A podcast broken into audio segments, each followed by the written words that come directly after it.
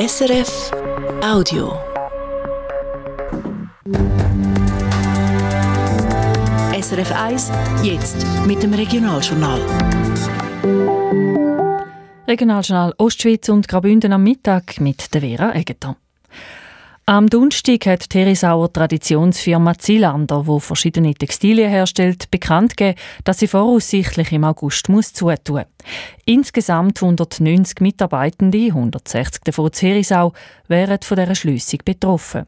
Man habe drei Jahre lang probiert, um die Firma neu zu strukturieren und dort zu retten. Gelungen sei das bis jetzt nicht. Der Textilmarkt sei schon länger ein schwieriges Pflaster und gerade in den letzten Monaten hätte es nochmal Entwicklungen gegeben, die der Firma das Knick gebrochen haben. Die Firma hat jetzt ein Konsultationsverfahren eröffnet und plant ihre Schlüssig auf den Sommer mit dem Ziel, um für die Kunden, aber auch für die Mitarbeitenden allenfalls Anschlusslösungen zu finden. Der Geschäftsführer, der Burkhard Schneider. Wir wollen uns mit Anstand aus der textilen Geschichte verabschieden.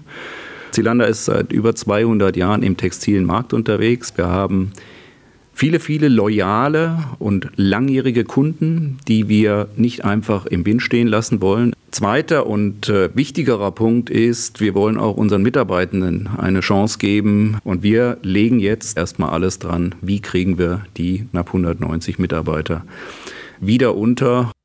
Die Gewerkschaft Unia die hat heute am frühen Morgen eine Mahnwache vor der Firma gemacht und fordert, dass die Unia in den Schliessungsprozess eingebunden wird. Wie die Firma ihre Schliessung plant, wie es überhaupt hat können so weit kommen und ob es allenfalls doch noch einen Funken Hoffnung gibt, zum Zielander zu retten, Sie hören es am Abend hier bei uns. Die Bianca Barandun kommt den Kunstpreis vom Bündner Kunstverein über.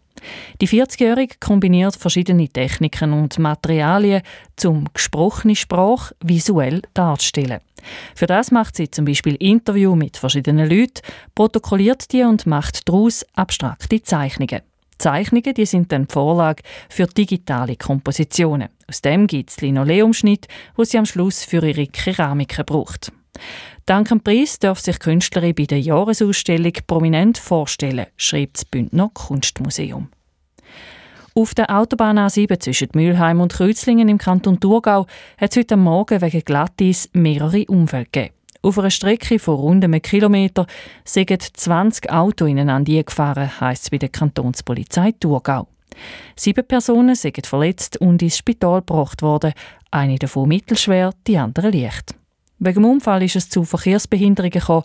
Vom halb sieben am Morgen bis kurz vor dem Mittag ist die Autobahn auf dem betroffenen Abschnitt gesperrt gewesen.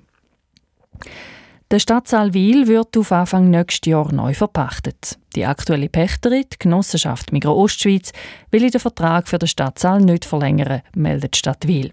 Die Migro hat den Stadtsaal 2015 als Pächter übernommen und ist vor allem im Gastrobereich aktiv gewesen. Der Betrieb vom Wieler Stadtsaal wird jetzt neu ausgeschrieben. Ab dem Sommer wird in der Stadt Kreuzlingen das Glasfasernetz weiter ausgebaut und schneller gemacht. Ab 2025 soll im Internet grundsätzlich bis 20 Mal schneller können gesurft werden. Das schreibt die Stadt in einer Mitteilung. Ausgebaut wird das Netz von der Swisscom. Für den Ausbau vom Glasfasernetz braucht es vorab Bewilligungen von Grundstückbesitzerinnen und Besitzern. Drei Brüder aus Andwil im Kanton St. Gallen machen das Wochenende bei der Radquer-WM im tschechischen Tabor mit. Und zwar die Sommerbrüder. Ich bin der Jan Sommer. Ich bin der Lars Sommer. Und ich bin der Sven Sommer. Und zusammen sind wir die Sommer Brothers. Drei Brüder an der gleichen WM, das ist auch im Radsport außergewöhnlich.